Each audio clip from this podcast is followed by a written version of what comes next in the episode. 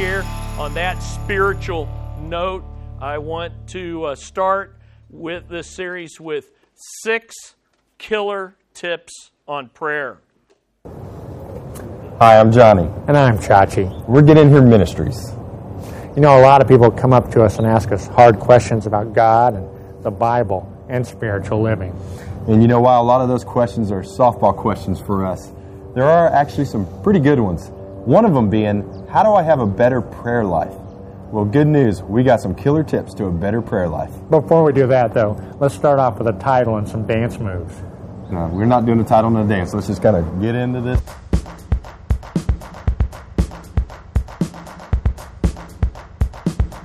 When you're saying a prayer in public, you want to use the phrase Father God as much as humanly possible. Just last week, I said a 30 second prayer and got 17 Father Gods in it. Now, look, I'm not bragging. I'm just saying with a little bit of effort, it can be done. If you have a prayer request but don't actually want to request it, simply say unspoken. I currently have six unspokens that I'm praying for this guy about. Johnny, sorry to bother you, but I actually have another prayer request. Okay? What? It's unspoken. okay, well, that's seven. And while I have no clue what I'm praying about, someone does. Just no one human. The Bible says pray without ceasing, and well, we believe in the Bible. Chachi has been praying without ceasing for over 32 hours now. Chachi, how do you feel? What? Who said what? Where, where am I? Well, Chachi, you have been praying for over 32 hours straight. You feel pretty good? Can I get a restroom break? Not if you want to fully obey Scripture. Let's say you become privy to some juicy information about someone, but don't want to be seen as a gossip. We've got good news. You're good to go if you put it in the form of a prayer request. I still cannot believe what Jill said to Keith. I can't believe it either. Did you know that John got canned? What? Are you, are you... Let's talk about it in prayer group. Some think your prayer position is irrelevant, but we have found that your prayer position can not only boost your prayer life, but can stretch you physically. Chachi, why don't you go ahead and show us some examples? Well, I wasn't really planning on praying, but I guess I could give it a shot. Okay. Oh, very nice. Good. That is classic. Wow. Seriously, wow. The last thing you do when you pray is fairly obvious. You say, Amen. And if you happen to be in a group of people holding hands, it's imperative that you accompany that amen with a physical action known as the hand squeeze. The squeeze lets the people on either side of you know, hey, the prayer's over. I care about you, but I'm letting go now. And when you are holding hands, never interlock, because that can make your prayer partners a little uncomfortable. We want to thank you for watching, or shall I say, growing in your prayer life. Yeah, now can we do the, the title and the dance moves? No, just kind of say thanks for watching and.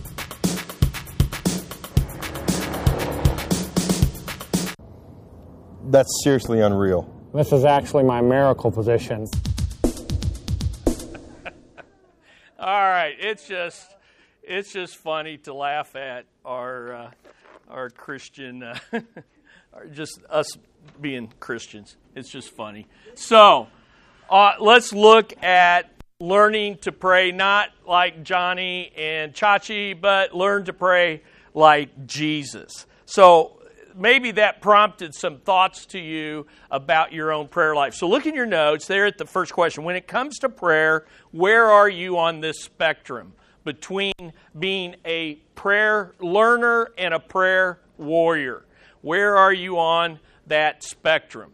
And uh, just, you know, think about that. Think. I want you in this lesson or in the, in the, beginning of this series to think about your prayer life and where you're you're at in it. Now, here's the good news. Here's the good news. Wherever you marked yourself on that, wherever you are, this study is for you. Whether you're like, oh man, I'm I'm I'm I'm prayerless. I'm really living a prayerless life, or I'm a prayer warrior. I, I, I truly have a consistent time where I pray, and I, I do pray without ceasing, not like how they talked about, but I pray. It doesn't matter where you are. This lesson is an intro to the next 11 weeks where we're going to look at the Lord's Prayer. And none of us have mastered prayer. And so we all have something to learn. And so if you have your Bibles, and I hope you do, we're going to be looking at Matthew chapter 6, Matthew chapter 6, verses 5 through 15 for the entire series. Matthew chapter 6, verses 5 through 15. And so while you're there, follow along. Let's read the passage. It's known as the Lord's Prayer. Uh, and it, there's no fighting that. That's just historically. But in reality, it's the disciples' prayer. The Lord's Prayer is really in John 17, where Jesus himself prays. Here, he teaches us as his disciples how to pray. So it's often known as the disciples' prayer, or as you're going to see through this study and even today, uh, I like calling it the family prayer. But here it is it's in uh, Matthew 6, verses 5 through 15.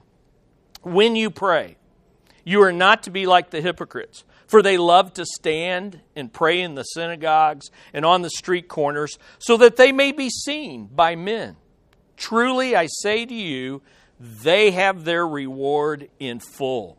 But you, my disciples, when you pray, go into your inner room, close your door, and pray to your Father who is in secret, and your Father who sees what is done in secret will reward you. And when you are praying, do not use meaningless repetition as the Gentiles do, for they suppose that they will be heard for their many words. So do not be like them, for your Father knows what you need before you ask Him. Pray then in this way, and here it is Our Father who is in heaven, hallowed be your name. Your kingdom come your will be done on earth as it is in heaven. Give us this day our daily bread, and forgive us our debt as we also have forgiven our debtors. And do not lead us into temptation, but deliver us from evil, or as some translations, from the evil one. For yours is the kingdom and the power and the glory forever. Amen. And then he comes back to forgiveness. For if you forgive others for their transgressions, your heavenly Father will also forgive you. But if you do not forgive others, then your Father will not forgive your transgressions.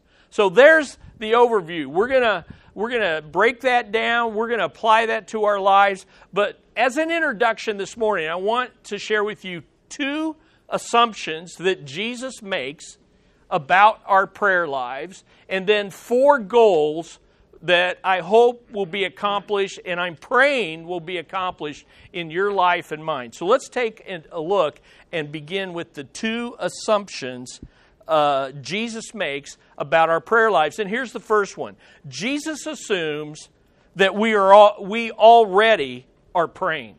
Jesus assumes that we are already that we already are praying. Did you catch that? Look at verses 5, 6, and 7. Three times in this passage. Verse 5, when you pray. Verse 6, but when you pray. Verse 7, and when you are praying. Now, I stopped and I looked at that, and it's very obvious. He assumes they are praying, he assumes we are praying, but why does he assume that? Now, I don't have these in your notes, but I, I, I'm looking at that. I think there's three reasons. And the first is it was very cultural to pray in those days. It was very cultural. And you covered the whole mass of humanity by Jew and Gentile. And so in verses 5 and 6, he's looking at how many Jewish people would pray as hypocrites. Then he goes in verse 7 and he talks about pagans, Gentiles, heathens. The bottom line in those days, You, you wouldn't go to the grocery store without doing a public act of sacrifice and praying. You wouldn't get together with your club or with your, your, your, your guild for work without praying. So praying was just a, a, a natural part of their lives. And how radical is that from, from our secular culture that we live in? Right? I mean, we, you know, uh, if you pray, you're the oddball out. So it was a cultural thing to do. Secondly, it's a natural thing to do as a human being. Praying is just natural. Why? Because we're made in the image of God. God made us to commune with Him, to seek Him, to know Him, to talk to Him. That's the image of God. It's just the natural thing to do. And we pray naturally uh, just throughout life. Plus, in, we're not only made in His image, but what are we made out of? What are we made out of? Dust. Exactly. We're made out of dust. That means naturally we are a needy, weak people. Now, I know we try to act like we're not, but what happens when life comes crushing? All of a sudden, our prayer life goes from zero to what? To 10 right? And not only that, then we, we're like, we want other people to pray with us, right? But when life is going the way we think it ought, and when it's going in a way that we think we can control, well, I don't need prayer and I don't need you to pray for me. Listen, foxhole prayers are not just said in foxholes. You know what a foxhole prayer is, right? That's when you're in war and you're about to get killed and you promise God that you'll uh, you're like Martin Luther, I'll become a priest. Uh, I'll become, I'll do anything you say, just get me out of this. Well, listen, we do foxhole prayers all the time. Think about it. Anytime life doesn't go the way we want it to, what do we do? We shoot a prayer up. God, help me with this. What happens when you get a flat tire? God, help me. I, I got it. I do this. In fact, cussing is a form of praying. When someone says, God damn, they're asking God to damn and to curse. Now they don't think of it that way, but that's you know that's what you're doing. You're saying this situation or this person is so bad, Lord, I want you to damn them, and uh, and so it's it's a natural thing to do. And then thirdly, I think the reason he assumes we're praying is because it is a spiritual, it's a spiritual thing. Both John the Baptist and Jesus taught his disciples to pray. Why? Because prayer is truly a spiritual practice of true Christians. Okay? Every true child of God senses the need for prayer. Prayer to the child of God is what air is to life. It's a necessity. So look at some of these quotes that I have here for you. Martin Luther said, Prayer is the real calling of all Christians. It's, I was talking to Dane about job vocation. This is our job. This is our vocation. And I love this by Robert Murray M'Cheyne. What a man is on his knees before God, that he is, and nothing more. Prayer, according to Andrew Murray, is the highest part of the work entrusted to us, the root and strength of all other work. And when we really believe that, then no, we, we begin to pray because we believe no person is ever going to come to Christ apart from prayer. We pray knowing that there can be no effective preaching no persuasive evangelism, no committed discipleship, no authentic mercy, no cultural transformation, no church health, no global outreach, no kingdom advance without further fervent praying, without our heart cry for holiness. God's kingdom doesn't advance. Now, God's going to sovereignly do what He does, but He has sovereignly chosen to work through our prayers. And that's what you got to uh, we got to get a hold of. Now, the thing is, if prayer is a necessity like breathing, breathing comes naturally, right? Did you think when you got up this morning, I, I need to I need to breathe? No, but prayer is not that natural, right? Anybody here find prayer to be just the natural thing to do? Now, how many people struggle with prayer? Yeah, we all do. And this is the good news. Jesus understands. He understands. Do you realize that even like probably the great one of the great prayer people, prayer warriors in the Bible is the apostle Paul. You ever read his letters? He literally can't write a letter without interrupting it and praying as he's writing the letter. His letters uh, begin with, like Ephesians, begins with a prayer, in the middle, interrupted by a prayer, and then ends with a prayer. And yet, do you know what Paul said in Romans 8 26? He confessed, We do not know how to pray as we should. Now, listen, if the Apostle Paul needed help with prayer, you and I do too. So I bet most of us here have identified ourselves as a prayer learner more than a prayer warrior. Well, Jesus, here's the good news Jesus understands where you are in relation to your prayer life, okay? And that leads us to the second assumption, and it's this. The second assumption Jesus assumes that we need to be taught how to pray. Jesus assumes we need to be taught how to pray. And that's good news. So, learning to pray, here's how you learn to pray. And I bet you if you look and think about your own life, prayer is both caught and taught. Would you agree? It's caught and taught. And Jesus did both for his disciples. I want you to uh, turn your Bibles now to Luke chapter 11. Two times, Jesus taught his disciples, it's recorded, he taught them how to pray. The first is where we're going to spend our series on, and that's in Matthew 6, where he's teaching a huge crowd and he's talking about kingdom principles. The second place is here in Luke 11, Luke 11 1. And this is a more intimate setting where it's just him and his disciples. And here's what we see Luke 11 1. It happened that while Jesus was praying in a certain place, after he had finished, one of his disciples said to him, and what did they say? Teach, Lord, teach us to pray, just as John also taught his disciples. And so, right there in that one verse, you see how prayer is taught. So, parents, grandparents, uh, disciplers, how are you going to teach prayer to your families and to your disciples? It's going to be caught and it's going to be taught. They need to hear you praying. And you need to be praying with them. And so here's what's interesting. What was Jesus' reaction to that request? What was his reaction? Was he shocked? What? You guys don't know how to pray? Was he, was he disappointed? Oh, I thought you guys would be more spiritual after hanging with me.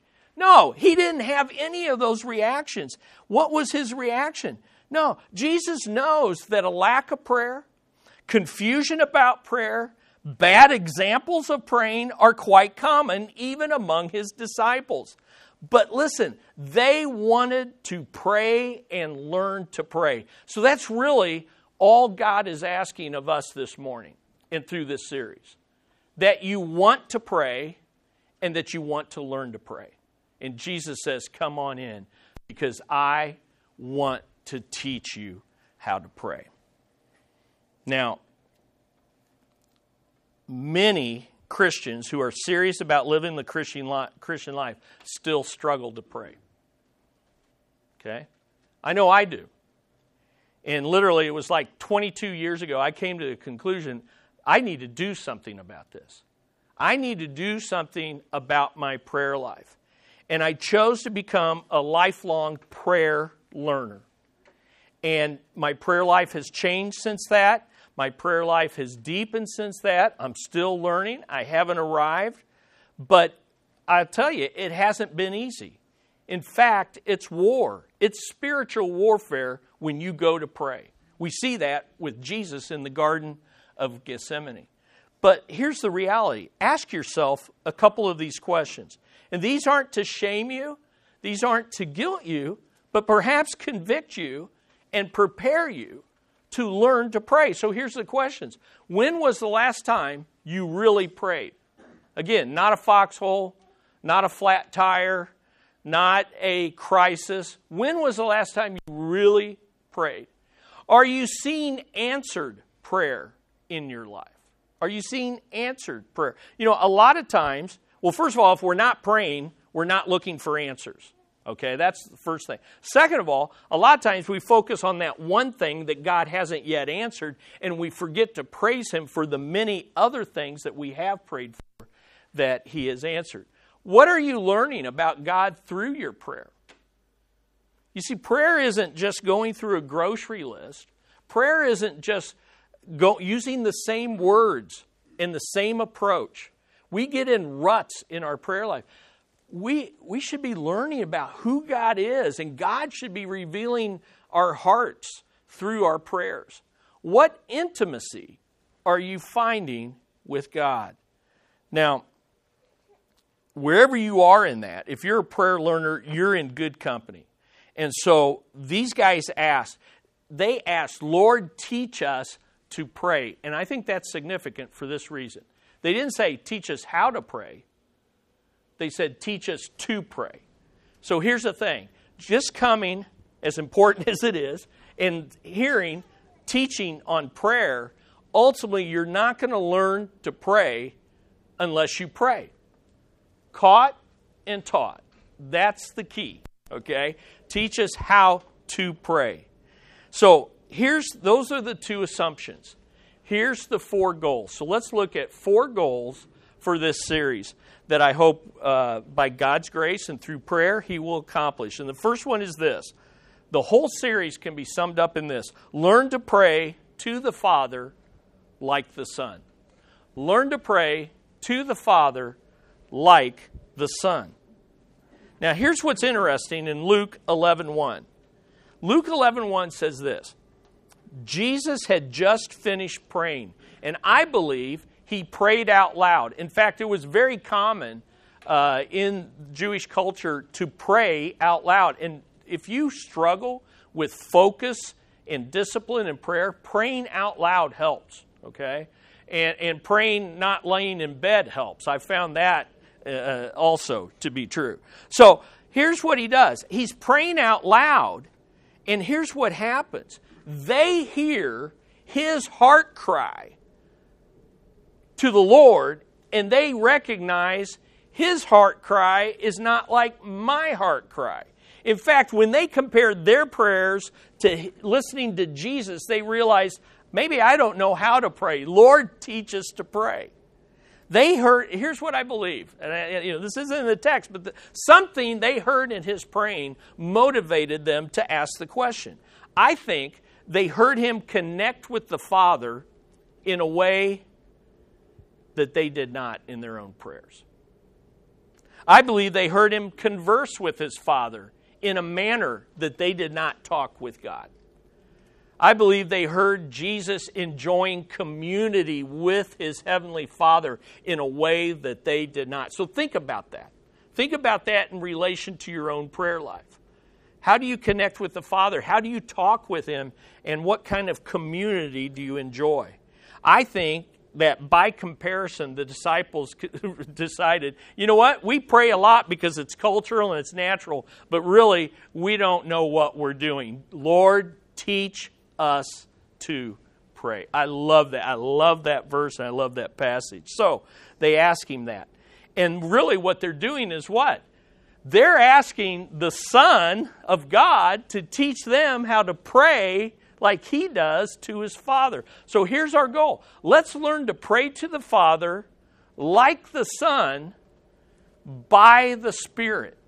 You say, why do you add by the Spirit? Because we live on this side of the resurrection and the ascension. And when the Son went up, the Spirit came down and birthed the church. And if you're here this morning and you're a true believer in Jesus Christ, you're indwelt by the Holy Spirit. And twice in Scripture it says, Romans 8 and Galatians 4, I believe, that the Spirit within us cries out, Abba, Father.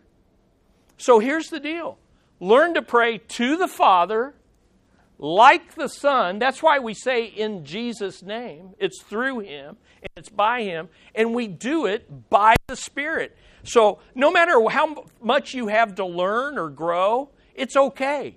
You've got the Father who is eager to hear, the Son who wants to teach you, and the Spirit who will enable you. I think that's good news. So, second goal not only learn to pray to the Father like the Son, but here's the second goal learn to pray together as God's family. We want to learn to pray together as God's family. Now, Jesus teaches us to pray to the Father as a family. So look again at the Lord's Prayer in your Bibles there. Look at Matthew 6, verse 9.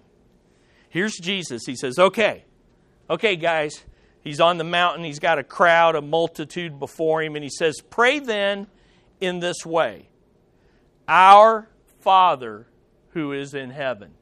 Two most important words. Our Father. We'll do a whole lesson just on those two words. Now, here's the good news. When you look through 9 through 13, when Jesus teaches his disciples, it's all in the plural. Do you see that? Look through that prayer. Our Father, plural. Give us, plural. This day, our daily bread, plural. Forgive us our trespasses. Lead us not into temptation. Deliver us from evil. Now, right there is a revolutionary paradigm shift for many of our prayer lives. Because typically, what are we praying about? Me, myself, and mine.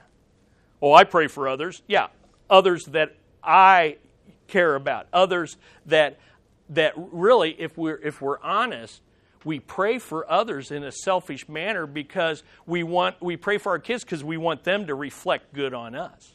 We pray for our job because we want to look good on the job. When you really know that you're praying with God's family is when you pray for people that you have never met, like our missionaries, or not our missionaries, hopefully you've met them, but the people who are the unreached that we're trying to reach. When you're praying for people that don't, you can't get anything from, and you may never meet and they you may never see them until heaven then you know you're beginning to pray in an unselfish manner now so put this in a family context.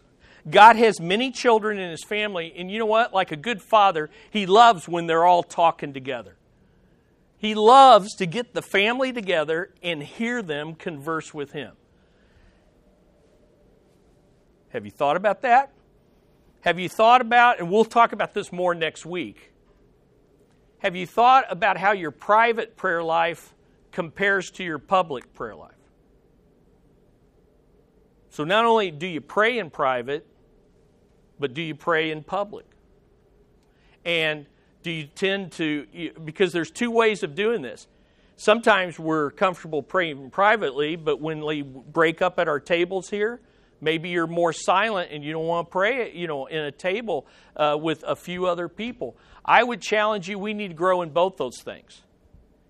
And next week, we're going to talk about how it's a real temptation to pray in public, especially when you're in a vocation calling like mine. It's easy to pray in public and then be prayerless in private. So here's what I want you to see is there's a partnership between private prayer and public prayer. In fact, there's a symbiotic relationship between solitary prayer and shared prayer. Because here's what happens how you pray in public is an overflow of how you pray in private. And when you pray with others, like in our class, when we sometimes break up and pray at our tables, or more importantly, if you're in a grow group, here's what happens. When I hear other people pray, I learn a couple, I, I learn a lot of things. First of all, I learn their heart. Heart cry. That's what this series is all about. I hear their heart. When I pray with others, I hear their heart. Secondly, I learn things about God through their prayer and their prayer relationship with God. One of the biggest blessings that I have is in our grow group when we split up, we split up men and women, and you get in smaller groups, but sometimes even when we pray as a whole group, it is just a blessing, a blessing to hear the prayers of God's people. Amen? And I grow through that, and you will grow through that as well.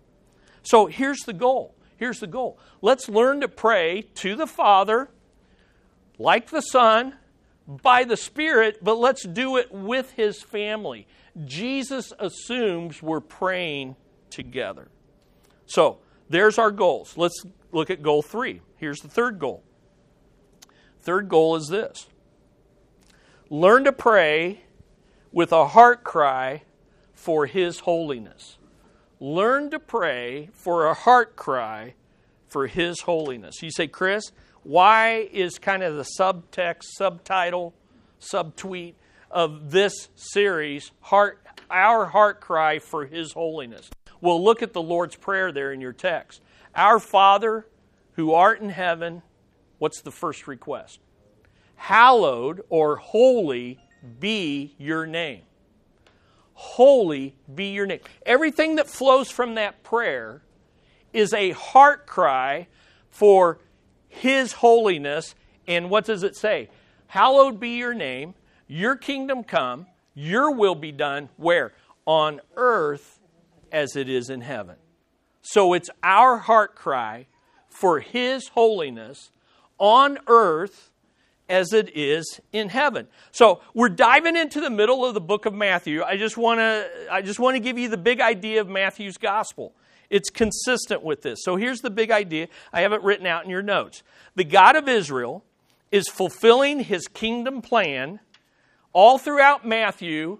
It says according to prophecy. You know, all throughout Matthew, everything that happens in Matthew is according to an Old Testament prophecy. The God of Israel is fulfilling his kingdom plan through his son, Jesus Christ. That's why Matthew 1 and 2 identify Jesus of Nazareth as the one who is born in Bethlehem and who the Magi come to visit as the King of the Jews. Through his son, Jesus Christ, but in an upside down manner. Where did the Magi in Matthew come looking for Jesus? At the capital, Jerusalem, at the palace. Where was he born? In Bethlehem, a little village. Where? In a manger. It's upside down. And when we come to the Sermon on the Mount, the whole Beatitudes are an upside down mentality. Blessed are the poor. What? Are you kidding me? What did the world say? Blessed are the the rich. Blessed are the poor in spirit. So just every beatitude is upside down. So, in an upside down manner, and why is he doing this? Why is God doing this? In order to call out his kingdom people from every people group. How does Matthew end? Go, make disciples of all nations. So, here's the story of Matthew the king has come in an upside down manner and instead of establishing his kingdom on earth at his first coming, he is calling out kingdom subjects. And he's going to form them into kingdom outposts called local churches. He's going to go up, the Spirit's going to come down, and these kingdom citizens are going to live like kingdom citizens in these outposts and then go out and call out more citizens for the kingdom. Does this does this make sense? That's the book of Matthew, okay? Now, how does that break down? Well, well, in the middle of this book, or at the beginning rather, here in 5, 6, and 7, you got the big idea of the Sermon on the Mount. So, what's the Sermon on the Mount? This, these principles are prayer, of prayer are found in the middle of his sermon. Kingdom living is holy living in the now, not yet. That's what the, you know, every message has a main idea.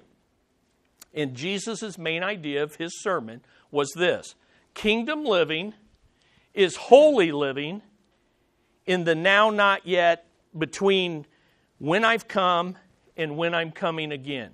So here you are. I came, I'm coming again. When I come, my kingdom will be on earth as it is in heaven. In the in between time, you are my kingdom citizens, and I want you to see show the world that you are my kingdom citizens because kingdom living is holy living until I come. Make sense? Okay? Now, I gave you a chart, and that chart is the Sermon on the Mount.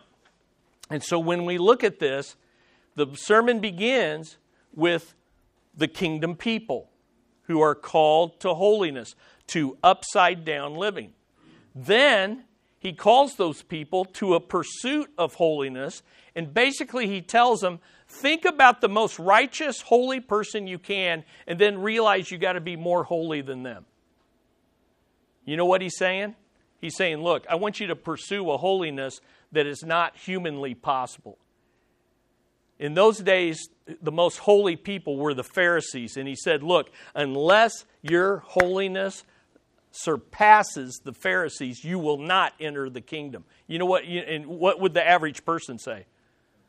If they're not getting in, I can't get in.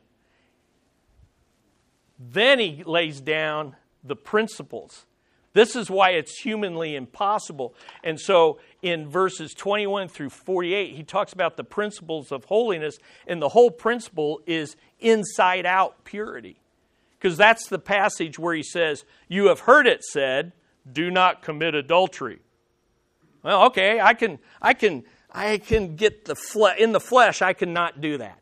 But then he, he says, No, it's not about what you do externally. He says, Do not commit adultery. But I say unto you, if you even lust, oh, now I can't control that. And he just goes there. He says, You know, do not commit murder. Now, I haven't ki- committed murder. I'm a pretty good, I'm a holy person. No, if you just even call your brother a fool, you're worthy of hell eternal punishment. What's he saying there? He's saying, look, it's an inside out purity. But it's not just inside. He then moves into a section about the practice of holiness. And basically, our holiness as kingdom people is for the Father and not others. And it's in the, this is the main section of, of, of the sermon. And it's in this section that the Lord's Prayer comes in. That's where the Lord's Prayer. And then it ends with the proof of holiness, and the proof is where your fruit remains. So, I just want to give you the context.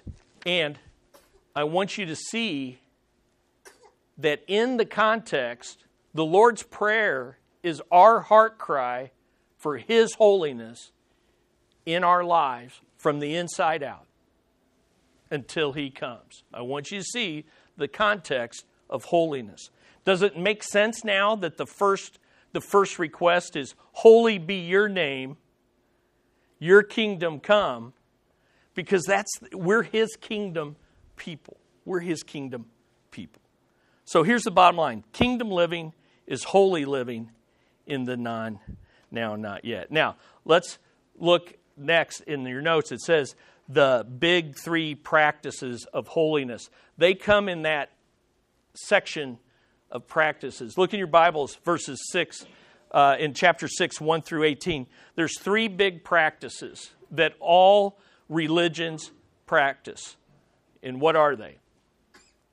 Islam, Judaism, Christianity. The three big holy practices are giving, praying, and fasting.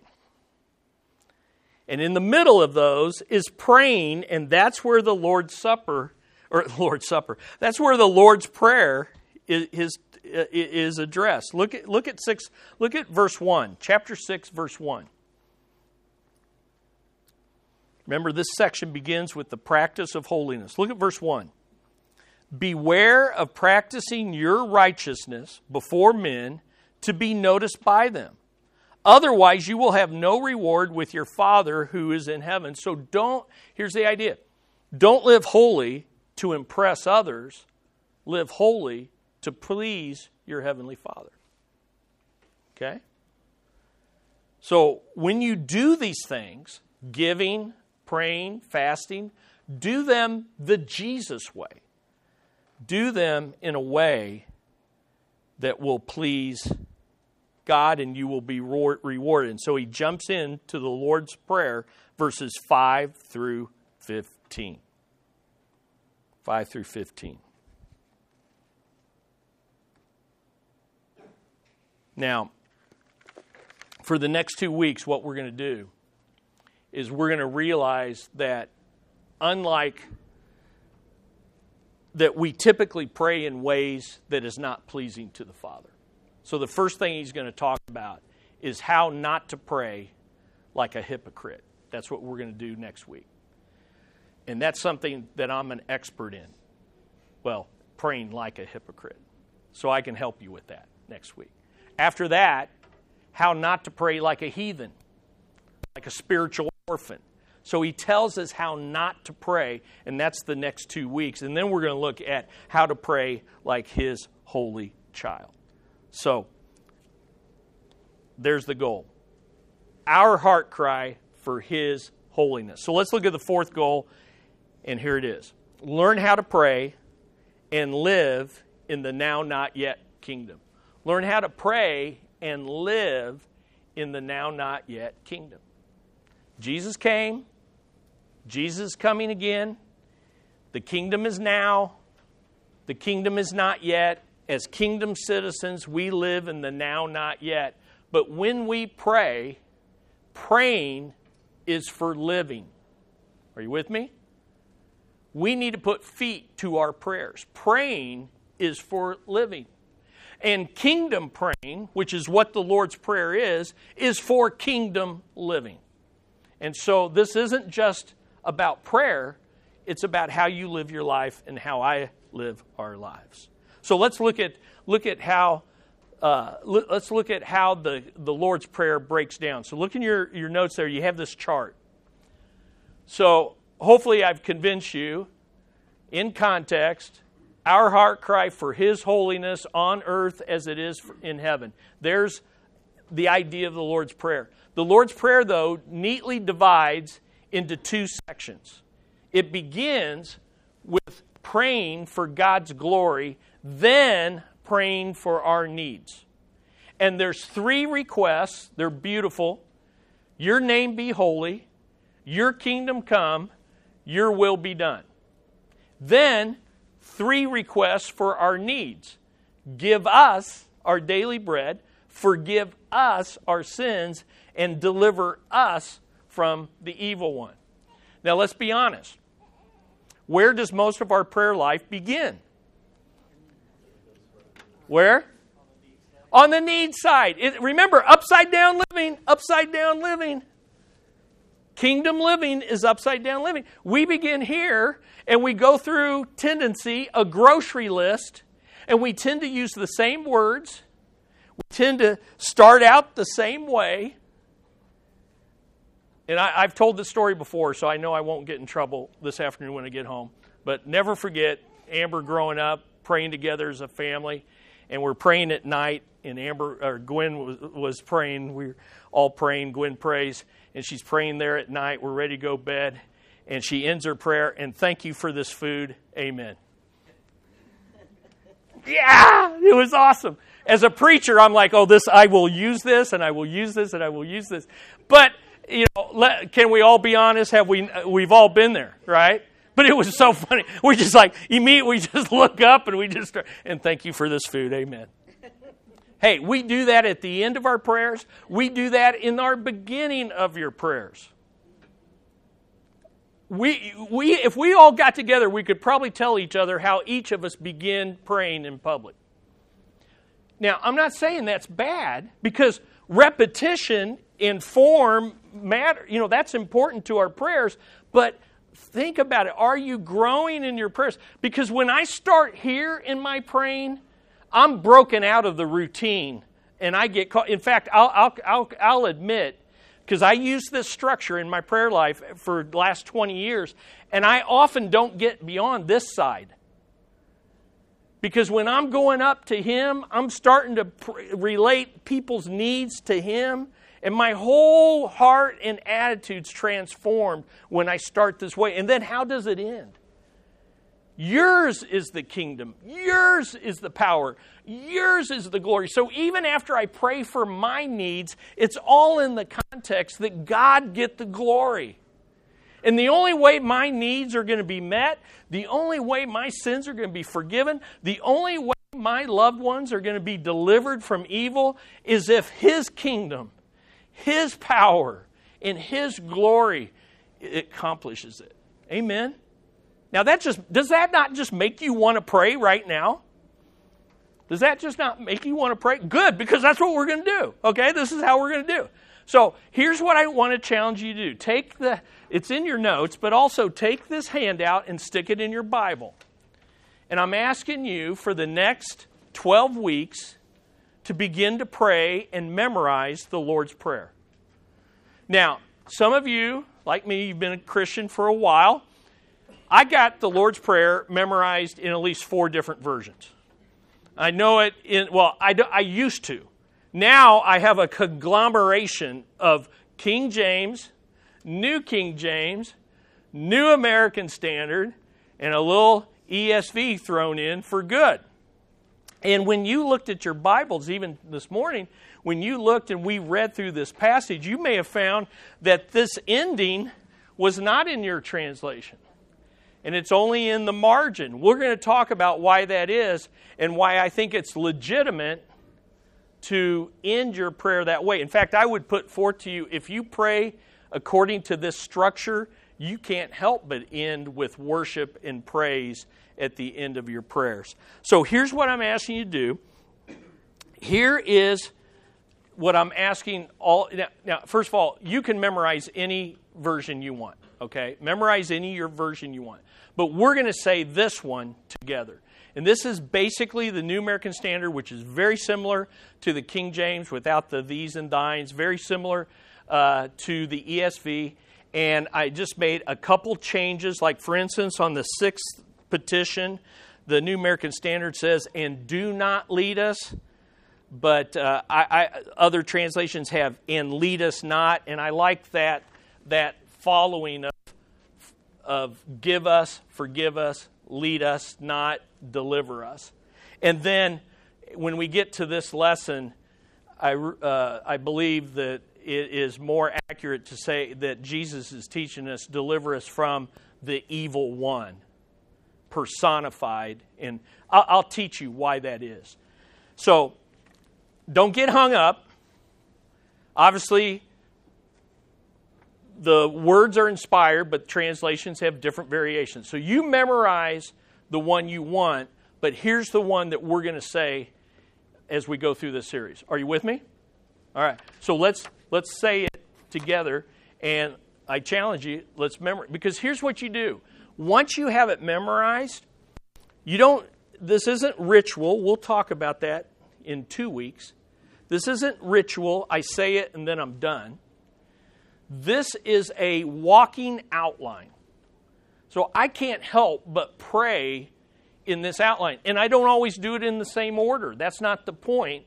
But I do begin with God word and then my needs. So let's say this together, and hopefully, uh, if you just say it together for 12 weeks, I bet you you'll have it memorized by the end of it, okay? So here we go. Our Father who is in heaven, hallowed be your name. Your kingdom come, your will be done, on earth as it is in heaven. Give us this day our daily bread, and forgive us our debts as we also forgive our debtors. And lead us not into temptation, but deliver us from the evil one. For yours is the kingdom, and the power, and the glory forever. Amen. Amen. Now, Dane and I uh, uh, sporadically uh, memorize Scripture together, and Dane knows that when I re- memorize Scripture, well, I don't know how you describe it. I guess I guess you said you just kind of preach it at you when I recite it. But that's what you need to do, not to pre- you know put put yourself into it. Our Father, who is in heaven, hallowed be your name, and then pause there for a moment. Your kingdom come. Your will be done on earth as it is in heaven. And, and just go through, and when I get down, for yours is the kingdom and the power and the glory. And then I, I, I forever. Amen. Isn't that good? Now, you know, upstairs, we have a song where we basically sing this. And whenever I sing this and whenever I pray it, when I come here, your will be done on earth as it is in heaven. I always say, on, on in my heart as it is in heaven. Because that's the idea as a kingdom citizen. Lord, your will be done in my heart. And when I pray for you according to this, I pray that way. Okay, let me end with this. What I have found by using this structure that when I don't know what to pray for someone because the situation is so difficult or it's so out of my realm of understanding and wisdom, I can always pray this. I can always pray this in every situation. And when you're praying this, you're praying according to the will of the Father. You're praying to the Father, like the Son, by the Spirit, with His family, in the now, not yet. So I hope you're excited. I'm excited. I'm looking forward to learning. I hope you're looking forward to learning. Memorize, pray through that handout this week and see if it doesn't change your heart and your prayer life. Let's let's pray. Father, we thank you and we have prayed to you as our Father and we've prayed in the name of the Son and we pray in the power of the Holy Spirit. Help us to grow as prayer learners so that we can do kingdom living here and now. In Jesus' wonderful name, we pray.